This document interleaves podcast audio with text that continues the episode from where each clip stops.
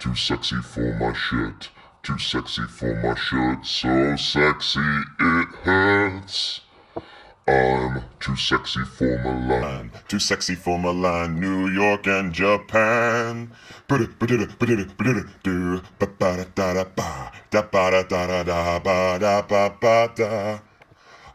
too sexy for your party, too sexy for your party, no way I'm disco dancing. I'm too sexy for your party, I'm a model. You know what I mean, and I do a little turn on the catwalk. Yeah, on the catwalk. Yeah, on the catwalk. And yeah, I do a little turn on the catwalk. Hello, and welcome to another round of podcasts connected to our Dirty thirty-five. The top thirty-five prospects in the Cardinals organization is brought to you by Birds on the Black.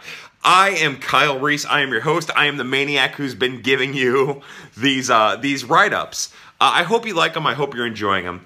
This is round two uh, of, of our podcast. In the first round of podcast, we went over prospects thirty-five through thirty-one. This round, we're going to go over thirty through twenty-six. Uh, again, we're going to continue to do these in five prospect increments. Uh, to get you caught up, prospects thirty-five through thirty-one. thirty-five is Ronel Ravelo. thirty-four is Jake Walsh. thirty-three is Justin Williams. thirty-two is Delvin Perez. And thirty-one is Chase Pinder. So that gets us to prospect number thirty. Uh, I guess before we get to prospect number thirty, I want to say one more time, you can find me on Twitter at K Y L E R four one six. Uh, hit me up with your questions, your comments, your thoughts. Tell me what you would like. Tell me what we can do differently. Tell me what appeals to you. Uh, I want to please you, like one of my French girls.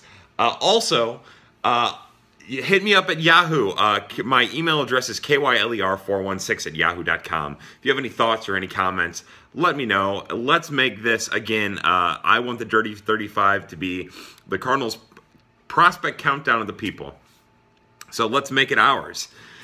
Prospect number thirty on our countdown is right-handed pitcher Connor Jones. Now, the thing about Connor Jones, uh, I guess to preface all this before we even get into his time uh, in the Cardinals organization, is that Connor Jones went to the University of Virginia. Now, not to get too much into detail, but I'll tell you that most of the pitchers that are drafted out of the University of Virginia end up fizzling out at the minor league level. Sean Doolittle went to the University of Virginia, I believe, uh, and he actually was a converted fielder.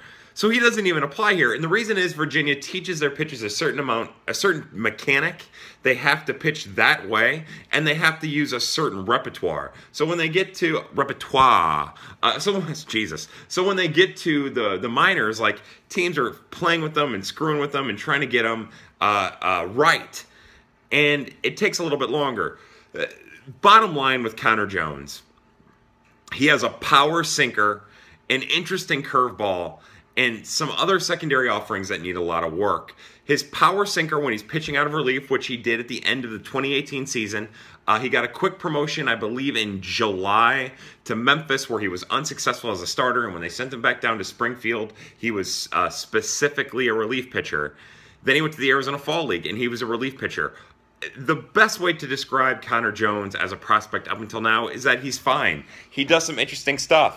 Uh, you're going to be hearing a whistle here in a second. That's my tea kettle going nuts. Uh, yeah, what can I say? I'm a fancy man. I like a good tea.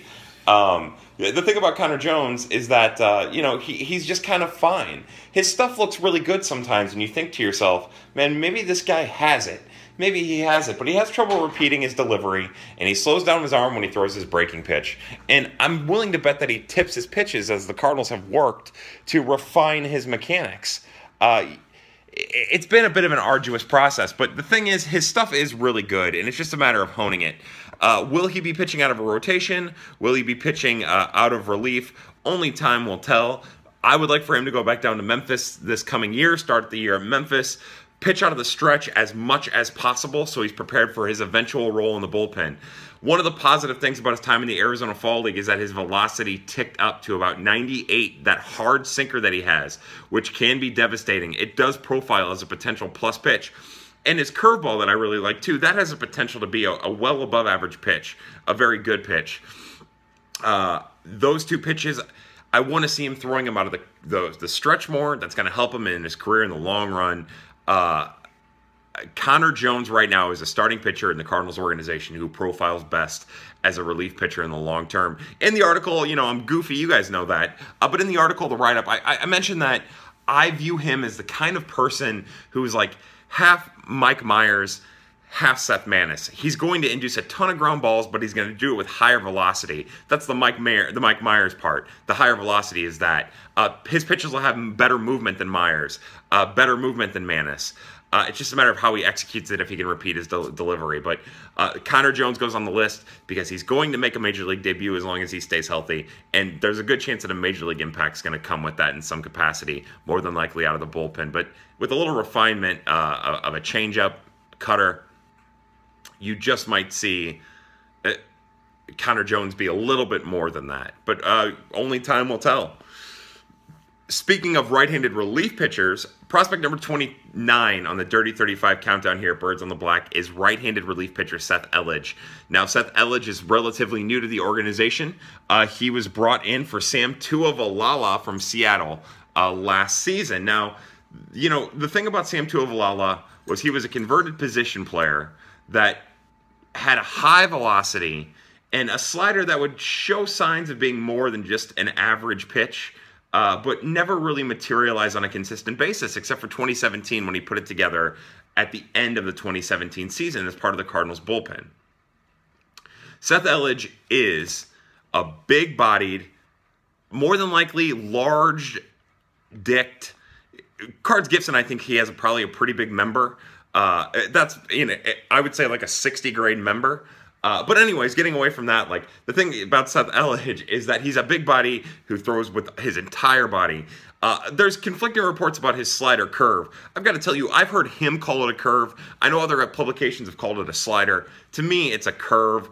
Uh, it, it can be beautiful. He uses it well with itself. So he'll drop it in, uh, you know, low and outside on a righty, and then he'll refine it and paint the outside corner. He does an extremely well with that job with that. Now, the other thing that separates, and the reason I keep going to Sam Tuivailala as I talk about uh, uh, Elledge, other than just the fact that they were traded for each other, is that Elledge, he doesn't have the velocity that Tuivailala had, but his fastball is more impressive. He can do more with it. He commands it better. Uh, his curveball, because he's been able to work on it as a relief pitcher from Dallas Baptist, Uh, and now a relief pitcher in the Cardinals organization, he's been working on it nonstop. It's not something that he's just learning within the Cardinals organization. So his curveball, pardon me, I apologize. I'm still trying to get over this cold. His curveball is better than Tuivailala's slider was at the same point in his development. Uh, Tui's breaking pitch was only really good that twenty seventeen when he was healthy. Uh, Elledge, I think Elledge is right there now. He has a little bit of command, control he needs to work on. Uh, I made a point of including gifs where he's throwing a lot of balls because I wanted to show you that his stuff is really good, but he still has trouble commanding it. Uh, it's all there. The potential to be a bullpen relief option in the middle innings uh, is there. Now, he doesn't have the natural raw stuff where you would say, all right, this guy could be a closing candidate. That hurts him because, again, he only tops out at like ninety-six velocity-wise. His curveball can be above average. It's basically average because of consistency issues. But the one thing that sets this kid apart is that he just has that intangible that you look for out of relief pitchers where he steps up to the plate when tough, when times get tough. I like him a lot. And when he pitched for Memphis, he let up three home runs in eleven innings at Springfield over uh, uh, his time at Springfield. Got promoted to Memphis for the Memphis playoffs. He was super impressive then. Like, that's when he really stood out. His stuff was biting. Uh, he was he just looked good, and he looked in command, and he looked in control. He seems to have that bulldog bulldog mentality that you would want out of a relief pitcher uh, in the the late innings for sure. Uh, that brings us to prospect number twenty-eight. Now, prospect number twenty-eight is going to be really interesting because I, up until recently, I didn't think any other publication had even written about him or talked about him. I haven't heard anybody mention him. Uh, the only reason I know him is because I was looking through stats one day, and I thought, wow, this kid's actually really impressive. And then I went back and watched a bunch of his starts. Uh, anyways, prospect number twenty-eight on our list is right-handed pitcher Angel Rondon. Rondon will be entering his age twenty-one season. He spent eighty-eight innings at Peoria. That's a full season club for a twenty-year-old. And while he, again, another issue of velocity. They say he tops out at ninety-four. He lives in the low nineties. That's part of the reason. Pardon me again. Pardon me again. I'm sorry about that. That's part of the reason why you haven't heard much about him. I'm going to hit this tea real fast. Mm. Basically, the Dirty thirty-five podcast is Prospects After Dark, but just not drunk and not going as absolutely fast as I can. I don't really have very much information other than what's in my head in front of me, so uh, it's very well improvised, I guess is what I'm getting at. Rondon doesn't throw for a lot of velocity. ninety-four tops, low nineties. He has a lightning-quick arm. Uh, his mechanics are smooth until the end of his throw, and then he's violent to the first base side when he finishes. Has kind of a weird arm angle, too. It's not like it's not that whip side that Carlos Martinez th- shows as a Dominican-born starting pitcher. It's a little bit more over the top, a little bit more three-quarters than it is over the top, as a matter of fact. He's really impressive. Uh, he throws a curveball that it goes flat, but sometimes it's devastating, especially backdoored on a lefty. I love the way he can throw it against a lefty. That's something that really, really impresses me. Now, the problem is he nibbles with the damn thing, and he's really bad against lefties. He held, he uh, allowed like a seven, a point seven five one O P S against lefties last year. Nearly six of his ten home runs in less at bats uh, were against lefties. He struggles against lefties, but let me tell you right now, his low nineties fastball, his impressive curve. I think he throws a four-seam fastball, not just the sinker. He has kind of a hard – his primary fastball is a hard sinker. I also believe he throws a four-seamer. Uh, this curveball, which I am really, really impressed with when it's on, when he can command it. Uh, and then he throws what I think is kind of a lame duck changeup I haven't seen enough of. I want to go back and watch more of when the opportunity presents itself. And I think he toys with the slider or a cutter too. Uh, those last two pitches still leave a lot to be desired. Part of the reason he's on the list is as a twenty-year-old pitching at a full season level for almost one hundred innings, eighty-eight innings, uh, to allow a batting average against of point two two zero and a whip under th- or a whip about one twelve and an E R A right about three, although his F I P was high. His F I P was like four twelve, which I, again, I appreciate, but I think it's a little misleading. I think his E R A, uh, I think it should be somewhere closer to like three seven, three six. Either way, it's impressive. He has a good repertoire. He has a good command of the strike zone. His light and quick arm and motion he repeats. Uh, he has deception in his windup. He's really, really interesting. And I'm anxious to see where his twenty nineteen begins, because if I'm the Cardinals, I'm moving him to Palm Beach. I keep him in the same rotation as Johan Oviedo and Alvaro Sejas. I push him along a little bit. Maybe Figolde and Walsh there too. Well, you know, we'll see. Uh, depending on how aggressive the Cardinals are with Alex Figolde. But anyways, I want him at Palm Beach. I'm going to keep pushing this kid because he has a command to do it. It's just a matter of how his stuff is going to translate. I like Angel Rondon a lot. I think you should keep a close eye on him. And if I had to pick one pitcher on the Dirty thirty-five to be the surprise breakout prospect in the Cardinals organization uh, during the twenty nineteen season, uh, again, who's on the Dirty thirty-five, I'm going Rondon. Uh, with Michael Baird, who isn't on the Dirty thirty-five, but was on our list of prospects to keep an eye on, uh, eye out on, uh, I would put him as maybe a, a second there. Uh, also, a quick shout out, why my brain does its thing, to Ronnie Williams, who's coming back from Tommy John surgery, who should be ready very, very shortly. Uh, pitching out of the bullpen, I'm anxious to see what he does. But uh, that's Angel Rondon. Remember, there's there's an issue against lefties. To wrap up to wrap up Rondon, because I kind of rambled there. Uh, he has an issue an issue against lefties. His curveball goes flat. Uh, his fastball is good, but it has low velocity. He probably throws a two seam, a sinker rather, a four seam, a curve, and then he screws around with two other pitches. It's just a matter of getting it all on par. But for him to be able to do what he did at Peoria warrants more attention than what it's getting. Uh, because it really is impressive. His curveball lacks consistency, and when it's consistent, he's almost unhittable just between fastball, two-seamer, and uh, the curve. So keep a close eye on Angel Rondon as he enters his age twenty-one season, playing at a full-season club. Uh, I really, really like this kid. Prospect number twenty-seven on our Dirty thirty-five countdown here, Birds on the Black, is second baseman Max Schrock. Hold on, I got a cough again. God, I'm disgusting. Again, I apologize. Uh, so Max Schrock, you guys know him as one of the prospects acquired for Stephen Piscotty from the Oakland A's last year. Uh, Max Schrock is just a kid who doesn't strike out. He strikes out like eight percent of the time. He'll never strike out more than twelve percent of the time. Uh, he was a top fifteen, top ten prospect in the Cardinals organization entering twenty eighteen, and it just, he got off to a great April. He had an amazing April where he was hitting and playing a really good second base. And then from May until the end of the Memphis run in September, the Memphis playoff run in September, he got increasingly worse every year, or every month rather. And let me tell you what I saw. I saw a guy who knew a lot of weak contact, uh, what I call Jason Hayward contact to the second baseman as a lefty, a lot of grounder weak contact. That really hurt him. And the reason he was doing that is this kid who doesn't strike out a lot, who has an elite contact tool. He has a, like seventy, seventy-five grade elite contact tool. You guys know me, I always stay away from the eighties, but if I had to pick one kid to make contact with anything on earth, he's the one I'm picking, uh, at least in the Cardinals minor league system. What he ended up doing in twenty eighteen was expanding his strike zone a lot. Uh, he had never seen the pitches that he was seeing. And because he can make contact with everything, he was making contact with everything. But it was at a detriment to himself, uh, to his progression. And then he got lost on, he got lost. He got caught swimming. He got lost down the rabbit hole trying to climb his way out. Uh, and what ended up happening is he got aggressive looking for fastballs and was getting beat on breaking pitches, but being defensive and fisting them to the second baseman on grounders. And his approach that I saw in Midland completely tanked between double A and triple A, uh, going from Midland to Memphis. It was a transformation.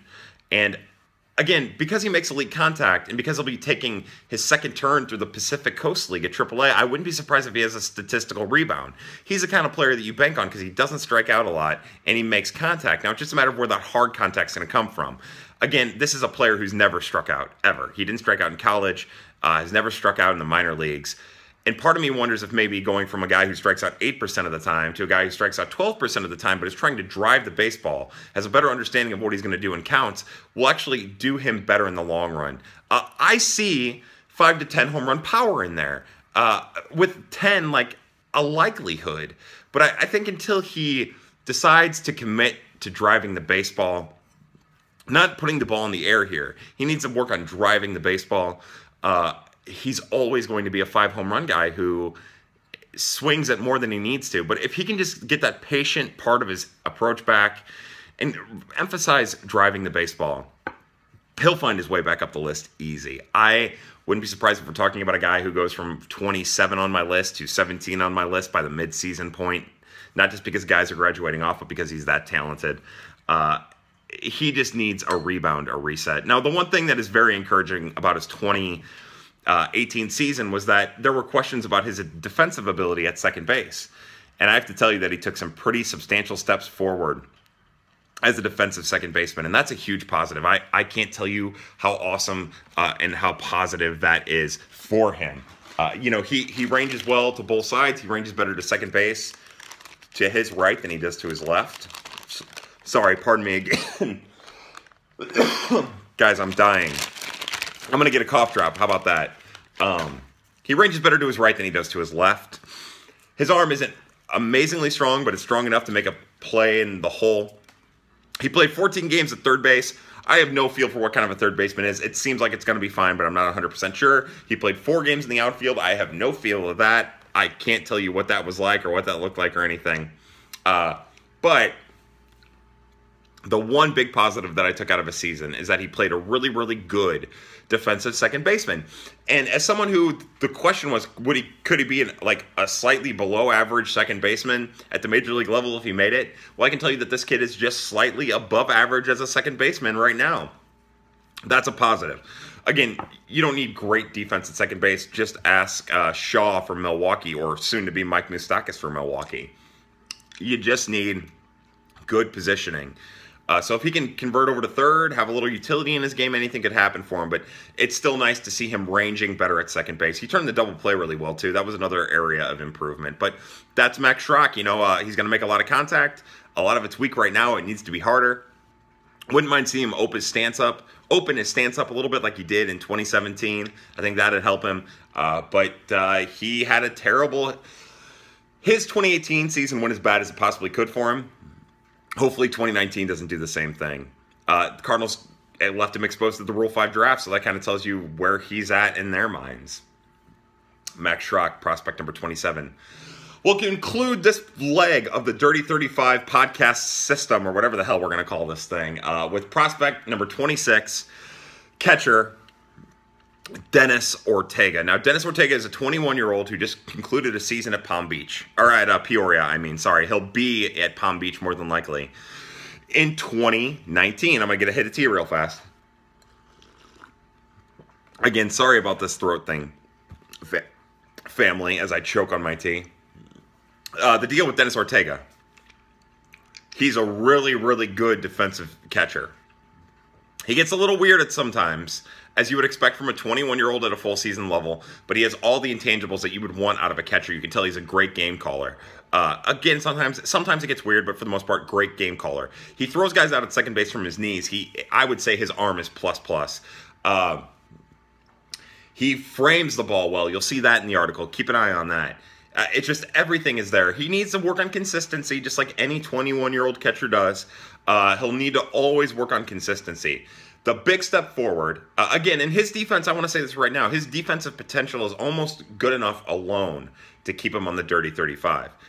Where he made the big strides and puts him at twenty-six on the list is the offensive outbreak that he had at Peoria. Now, keep in mind, an offensive outbreak for him is in two hundred fifty at-bats or two hundred fifty plate appearances, whatever it was. He had eight home runs and thirteen doubles. Uh, he's not going to hit the cover off the ball. You're not talking about an Andrew Knizner-level offensive performer here. He's not going to be that. Uh, but he went from, in five hundred something at-bats at the lowest level of the minor leagues, not having eighteen doubles. It's like five hundred forty-seven plate appearances or five hundred forty-seven at-bats, um, five, about five hundred fifty. He went from having eighteen doubles and no home runs uh, to in two hundred fifty at-bats, having thirteen doubles and eight home runs. Uh, his swing looks nice. And you know what? It's got, as a right-handed swinger, it's got right field alley power. That's interesting to me. He opened up his stance a little bit. He incorporated, you can tell that his hands are a little bit lower. And I think that's helping him generate a little bit more power. His bat looks quicker than it ever has. It's not super fast, uh, but he's doing what he can. And he made big strides. And I'll tell you what, if those numbers continue to translate, he's going to be a legitimate option as a backup to either Yadier Molina, Molina or Andrew Knizner over the next three to four years, uh, depending on when Yadi retires, if he ever decides to retire. Uh, it's all about continuing that momentum now. Ortega's season is divided into two halves. Uh, the first half, he hit extremely well. He looked like he had turned the corner as a prospect uh, hitting. Got hurt. God, I want to say, I don't remember what the injury was. I want to say it was a hamstring. I don't remember for sure, and I'm sorry about that. Got hurt with the hamstring, missed a couple weeks, came back, and hit terribly. He started slugging a little bit more, but he was hitting terribly. Uh, his approach tanked. We need to make sure that we see either a combination, uh, when, you know, for Ortega moving forward, he either needs to be a combination of his first or second half. Ideally, he would be the first half version of himself moving forward. Uh, the second half version of him had more power than he showed at the lowest levels of the minor leagues, but it was still more the lower level version of Ortega than what we had seen in prior years, than than what we had seen in the first half of this year. Sorry. Uh, that's Dennis Ortega. I like Dennis Ortega a lot. I think that, uh, you know, one thing that really stuck out to me about being at spring training in twenty eighteen was that Dennis Ortega was on the backfields commanding the field. You know, he's on the field, not with Yadier Molina. Yadier is just kind of hanging out, but major league coaches, major league players, and he's commanding the drills. Uh, it, that really impressed me. The Cardinals love Jeremy Martinez, who's another catching prospect. And Martina, you can just tell the difference in, like, presence between the two. I don't understand necessarily the the, the Jeremy Martinez love, uh, not to bring that in, not to even get on that. I just think it's really interesting that uh, you can really tell on the backfields during a spring training game that a catcher has gravitas. And uh, that's Ortega. Ortega has gravitas. He doesn't have Yadier Molina gravitas, and I even check hit on that in the article. But he has that. He has that respect, that command. And it's something really, really interesting to see as I take another sip of tea. Sorry about this. Uh, so keep an eye on Dennis Ortega. I'll tell you right now is kind of a little uh, always be teasing moment. He's number three of the catchers on our list. As we get to our next round, we're going to address another catcher. And then towards the end of our little countdown thing, uh, we'll get to Andrew Knizner, who was a top five prospect in the organization. Sorry to ruin that. Sorry for the spoiler there. Uh, you'll just have to wait and see where he fits in the top five. But what I'll tell you as I, as I ramble on here about Dennis Ortega, my final thoughts about Dennis Ortega. His defense is going to work. His defense might be enough to carry him to the major leagues. Uh, will it be, you know, Drew? In the article I mentioned Drew Butera. It has the potential to be as good as Drew Butera, who is a very good defensive catcher. Uh, he has Eric Fryer level defensive capabilities. Remember, Eric Fryer was a, a serviceable backup, a very solid defensive backup. He he's that. Like, he can be that level. Uh, really impressive catcher. If he can continue to have the thirteen to twenty doubles and five to ten home runs while hitting, you know, two eighty, three thirty, three ninety. Uh, that's, you know, and that's like on the low end there. The Cardinals have a piece that they're going to be able to work with for a couple of years. He, his ceiling is higher than that. I'm telling you, when you watch his swing, when you watch the gifts in the article, you're going to be really impressed with his swing. So keep an eye on that. But uh, great pitch framer. I'm really, really happy and excited about the progress that Ortega made in twenty eighteen, and I think you will be too. So uh, that's all I'm going to say about Ortega. That wraps up this round of the Dirty thirty-five podcast sectioning. We'll come up with a name for it eventually, I'm sure, uh, probably in like two years. Uh, so, to, again, to recap, prospect number thirty, right-handed pitcher Connor Jones, twenty-nine, right-handed relief pitcher Seth Elledge, twenty-eight, right-handed pitcher Angel Rondon, twenty-seven, second baseman, third baseman-ish Max Schrock, and twenty-sixth catcher Dennis Ortega. Uh, again, Kyle, K Y L E R four one six on Twitter, K Y L E R four one six at yahoo dot com if you want to email me, give me your thoughts, your feelings, all that stuff. Uh, if you're listening to this, watching this, you're part of the resistance. Uh, as always, family, thank you for being here. For everybody at Birds on the Black, everybody at Prospects After Dark, uh, happy hunting. We'll see you again soon.